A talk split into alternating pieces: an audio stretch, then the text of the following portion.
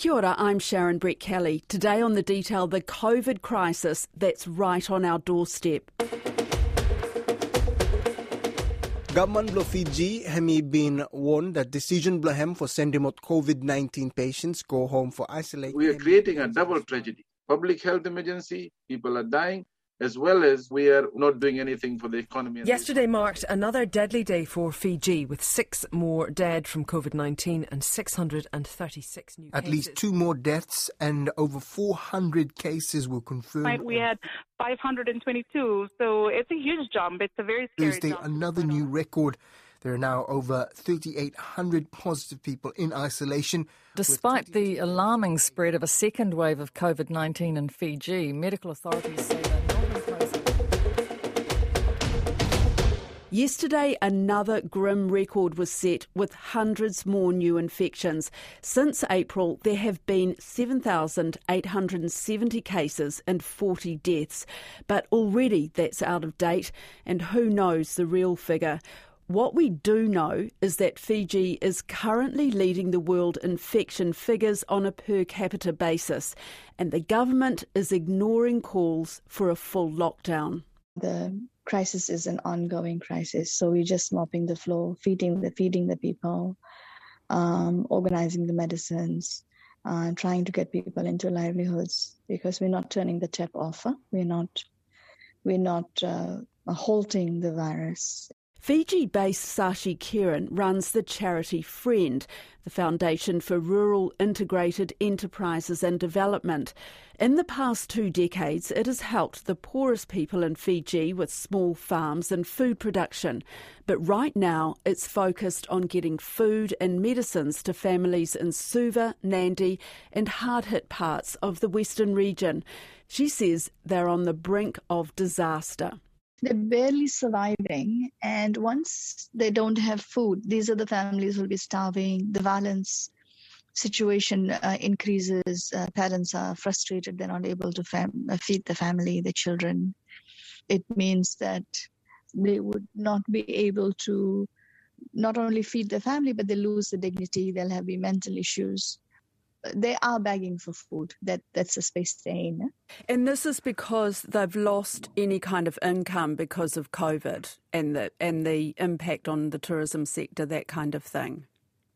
So because we've had massive lockdowns, um, Nadi was in lockdown, Lautoka was in lockdown, and there is no form of economy happening. So naturally, the ice cream seller, when the lockdown happened for two months, cannot sell his ice cream or sweetly, you know, or wheelbarrow boys. They, so there was no market happening. So, and these are very low income earners. So that means they had almost no savings. So surviving two months uh, without any money and without any social protection, uh, basically, how would anybody survive? They, there is no social protection options Mm. unless we, people like us, are the ones supporting. But there is no national social protection for these guys. They don't get any kind of government assistance. We have seen in the recent times, government has uh, allocated fifty dollars uh, per family for somebody from informal sector. Fifty dollar barely gets you food, and then fuel, and then medicines and everything else. eh? Mm. So, uh, so they had done one round of fifty dollars about a month back, and they're doing another round of fifty dollars right now. Actually, And how many families or individuals are you helping? Poof. Um, we have something like 20, 30,000 people who have applied uh, on the database, I know. On a weekly basis, at the moment, we're doing about 1,300 families on a weekly basis. That's 500 Suva, 500 Nadi, and about 300 to 400 the rest of the Western Division. So, Sashi, can you describe what it's like when you go out and how things have changed over the last year in Fiji and the communities that you're working in? at the moment, we are trying our teams uh, very hard for them not to get out in the community. And we're trying to get people to make sure they are highly protected. But when we're going into the communities, we're still seeing messes uh, without mask.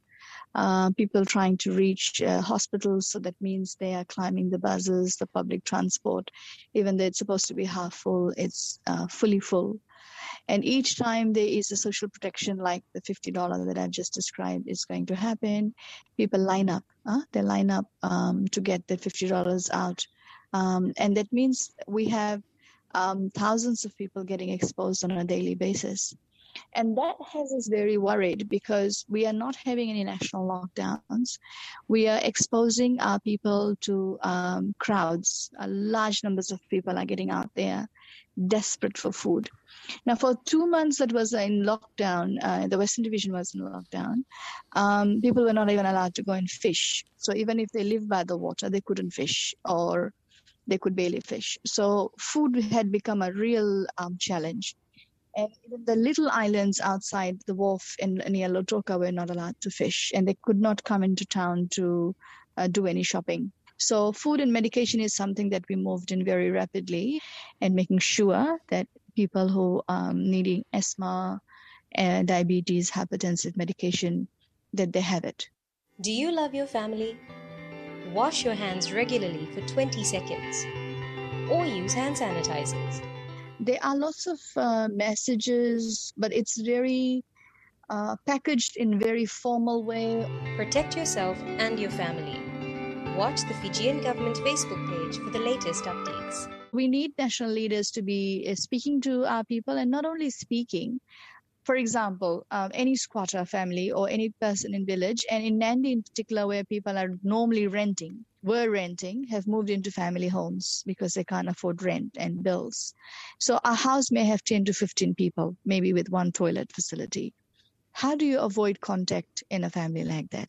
So we need to break it down and you know explain if somebody is going out what are the things that they need to do you know how they need to wash themselves keep away from children keep away from elders. There has to be instructions what is the general feeling of people? I mean, are they afraid? Because the you know the number of cases keep climbing every day. The number of deaths are climbing. It's different in different parts of Fiji. Um, so Suva, because you even touch a wall, you can get infected. At the moment, most people we know have somebody infected or somebody dying. So Suva is extremely angry and fearful, and are asking for a lockdown whereas Nadi and Lautoka has just been opened after lockdown. And even though people are realizing that the numbers are going up, there's a lot of confusion because sugarcane cutting is starting. Uh, there's all this push to open economy. So we still see a lot of crowding. And I think the, like the West almost seems to think, oh, the problem is in Suva. You know how you never think that the problem is at home. Mm. And people are thinking, okay, how do I make money? Because there's no social protection. Uh, how do I feed my family? Do I feed my family? Do I go into town and look for a job? Uh, and, and, in turn, they're exposing themselves. So these sorts of decisions have to be made by national leaders. Okay, we need to provide you with food and medicine at home. Stay put for two weeks or four weeks or whatever it takes for us to get rid of the virus. Because the more people who are getting sick, for example, you, our numbers are in, in say 5,000. We, an entire country, we don't have 5,000 hospital beds. What does it mean if numbers keep climbing? We have out of the 5000 maybe less than a thousand in any in the hospital facilities about 500 people. The rest of them are in community halls. Do they have anybody medically taking care of them? Most of them are staying at home and we're finding that people are coming to hospital too late uh, you know because they deteriorate they're not able to get transport nobody will transport them we have shortages of ambulances. And then by the time they're coming to hospital they are dead. Um, so this and and the the situation is the s numbers escalate. More and more people will be lying on the floor somewhere because there's there's simply no facilities to keep them. And there's not enough medical personnel to go around looking after them. There's not enough medical personnel to go around swabbing them. Half of ministry of health is unwell right now or have been uh, in, put in very compromised positions um, so yeah, people who are understanding the figures and what it could do to the nation and the death levels are very scared and very angry. Whereas grassroots people who simply are thinking about feeding their families are out and about trying to find food for their families and in turn putting themselves and their families at risk. Fiji was doing well. Christine Rovoi is a reporter for RNZ Pacific. She has family and friends in Fiji and will be returning there at the end of the month to cover the crisis. They had hundreds of, of citizens returning home. They had the, you know, the MIQ, the quarantine facilities set up. They were, you know, monitoring people, testing them, screening them as they arrived, and everyone was going straight into quarantine. And it was, they were doing very well. Fiji went a full year without recording any community cases. And then in April this year, a flight that came from India it was a Delta variant that apparently two Fiji nationals returning from India brought back with them. Then a soldier working at the quarantine facility contracted the virus. Now, the soldier was isolated in the facility, but he had an interaction with one of the maids and so it meant that the maid and other soldiers uh, that particular initial one had been in touch with took the Delta variant right into the community and right into a funeral with 500 people in it. The people that attended that funeral did not only come from the Western Division, which was immediately locked down when, when the case was confirmed, but they came from all around the country, which is just a recipe for disaster at that time. I mean, people came from as far as the capital city, from Suva, from, you know, Navua. And these are areas that are of interest at the moment. This is where the outbreak is being centered now in the Central Division. But I think at that time, the government thought that they had everything under control. I think it was a bit of being too confident about them being able to maintain such a good record. And I think they got too cocky in a way. And they only locked down the Western Division at that time in April. But they didn't lock down the whole country. And people that returned from the funeral to the capital city, and the Central Division is the most populated area in Fiji. We've got like half of the population lives there. But, You know, these people are returning to informal settlements and crowded settlements, you know, squatter settlements where these pe- most of these people live. And that's just a recipe for to spread the virus. And Fijians' way of living is very communal. Houses are so close. You step out your front door, the neighbor's house is right there. And that's how they live. And so at that time, the advice about staying home, practicing social distancing, the message was out there, but people weren't heeding it. People weren't actually following it. Because why? Because the government wasn't communicating it? Or? There wasn't enough communication. They rested on their laurels a bit, I think, the government in, in, in not maintaining that monitoring and surveillance of, you know, we're still getting people coming into the country on mm. these repatriation flights, and most of these flights were coming from India. So parts of the country were in lockdown.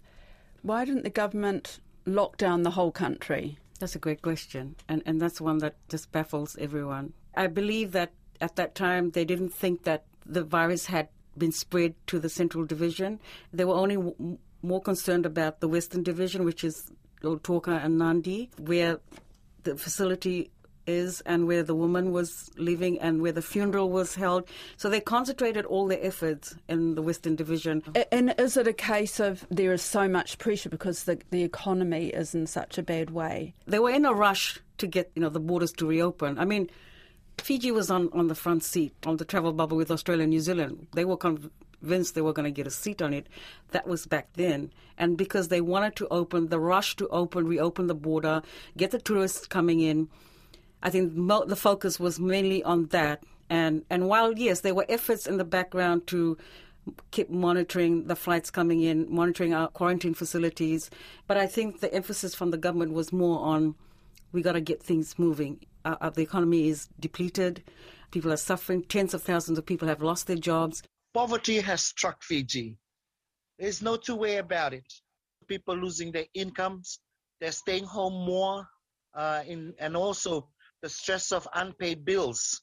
The rents have not been paid. Um, people cannot afford the life they used to have. Before the pandemic, tourism accounted for about 40% of the country's GDP. This current outbreak is adding further financial pain for businesses. We're still trying to make sure that we are trying to run a business, trying to feed the families of those that are working for us, that um, like the crew, they still have their own families, they still have their own rent to pay. So I think it's, as a business owner, we still have our, still have that responsibility to be honest, the government doesn't have any money. Mm. And so, so, they can't afford to do wage subsidy schemes, anything like that. There's no, there hasn't been anything since uh, March last year. Now yeah. they they're having these fifty dollar assistance that they're giving out, which comes out every month or so.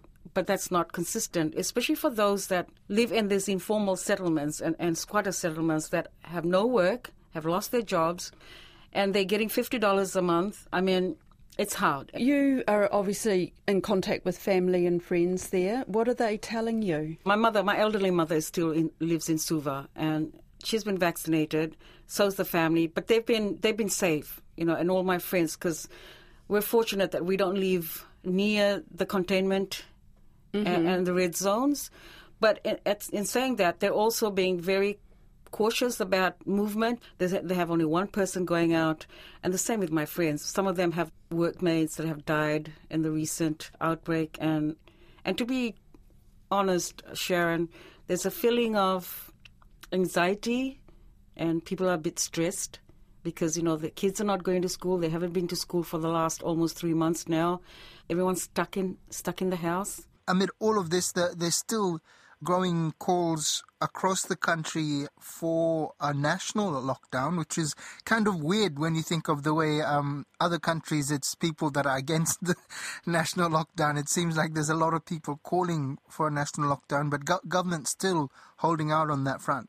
That's right, Corey. Unfortunately, um, the government has made it clear time and again, even with um, uh, renewed calls from both the other side of our parliament and from leaders of the community, even from uh, heads of our, you know, commerce sector, asking for a lockdown. Still, the government continues to reiterate that one, there will not be a lockdown. Two, they're happy with the response or the strategy behind their current health response. But three, that, that they cannot afford a lockdown. People are saying that if lockdown is what gets us out of this, let's do it. While there are others that are saying lockdowns will affect them because a lockdown will only affect people living in these settlements, these squatter and you know informal mm. settlements because they're the ones that will suffer more.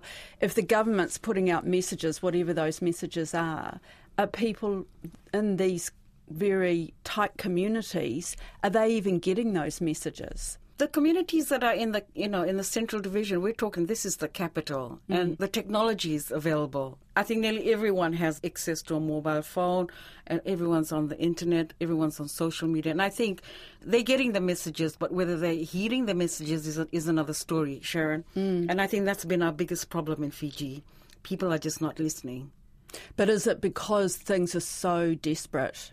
People are desperate they're frustrated they were hoping that this would have been over by now. We've seen the arrests that have been made by police in the last couple of months since April. People are still defying the curfew. Police stand guard at the edge of one of Fiji's COVID hotspots. Unless you're a health worker, no one is going in or out of the Qauia settlement. Up to 100 people a night being arrested. I just believe that people just don't care anymore. You know, they, have lost their jobs. They don't even know. Half of them believe that they won't be able to get work back again for the next, uh, for how long, and and, mm. and how are they going to survive? But also of concern for many are growing signs of social unrest and even public protests. That's quite unusual in Fiji. It's unusual. It? It's unusual. This is very strange for Fiji. The government in Fiji is, is notoriously difficult, isn't it? Um, it doesn't like criticism. What sort of impact has that had, you know, for getting the truth out there and, and getting good debate going, being able to ask questions? In the beginning, they were very transparent about the information that was coming out from the government. They were holding press conferences.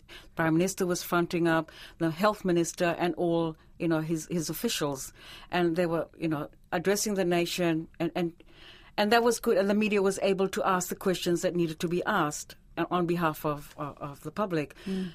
That stopped in the last two months. Why? Uh, you know, I, I, believe that the questions were going to get a bit harder than than ever, and I don't think they were ready to to, to address those. Mm. If you you realize that you're in a in a crisis like you are in now, these are people they voted for and put mm. in power. And I think it's only right for the prime minister to front his people and explain to his people uh, this is what's happening. We're in this crisis, but we're in it together.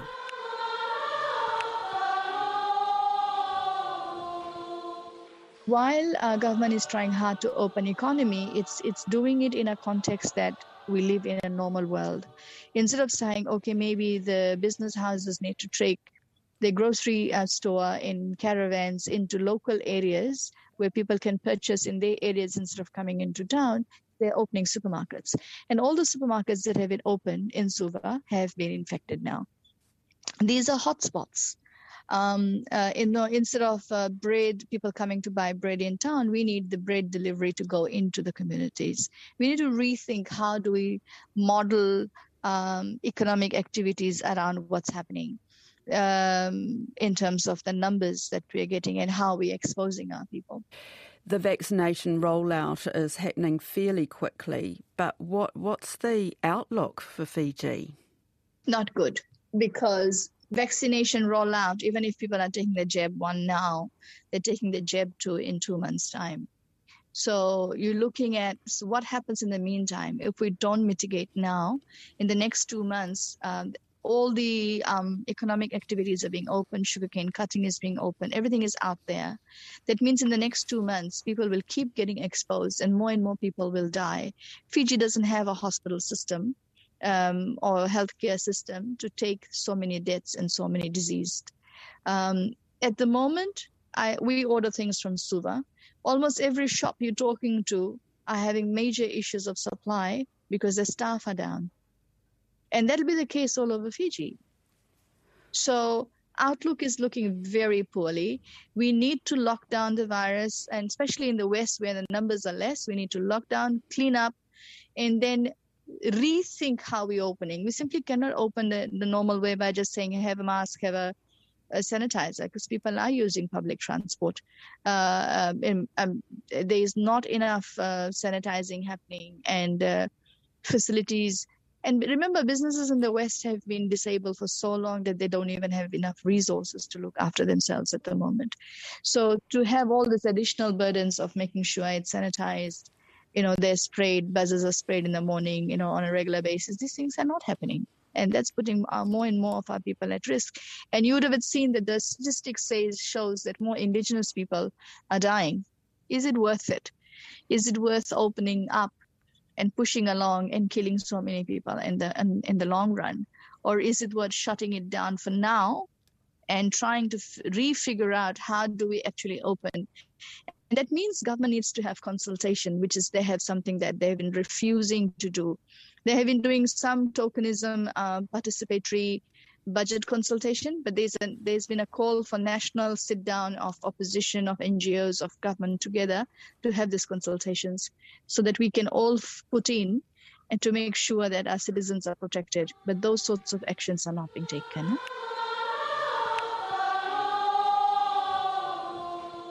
That's it for today. I'm Sharon Brettkelly. The detail is brought to you by newsroom.co.nz and made possible by RNZ and NZ On Air. You can download us free to your mobile phone every day on any podcast platform. Alexia Russell produced today's episode. Jeremy Veal engineered it. And thanks to Sashi Kiran and Christine Rovoi. Ka kite.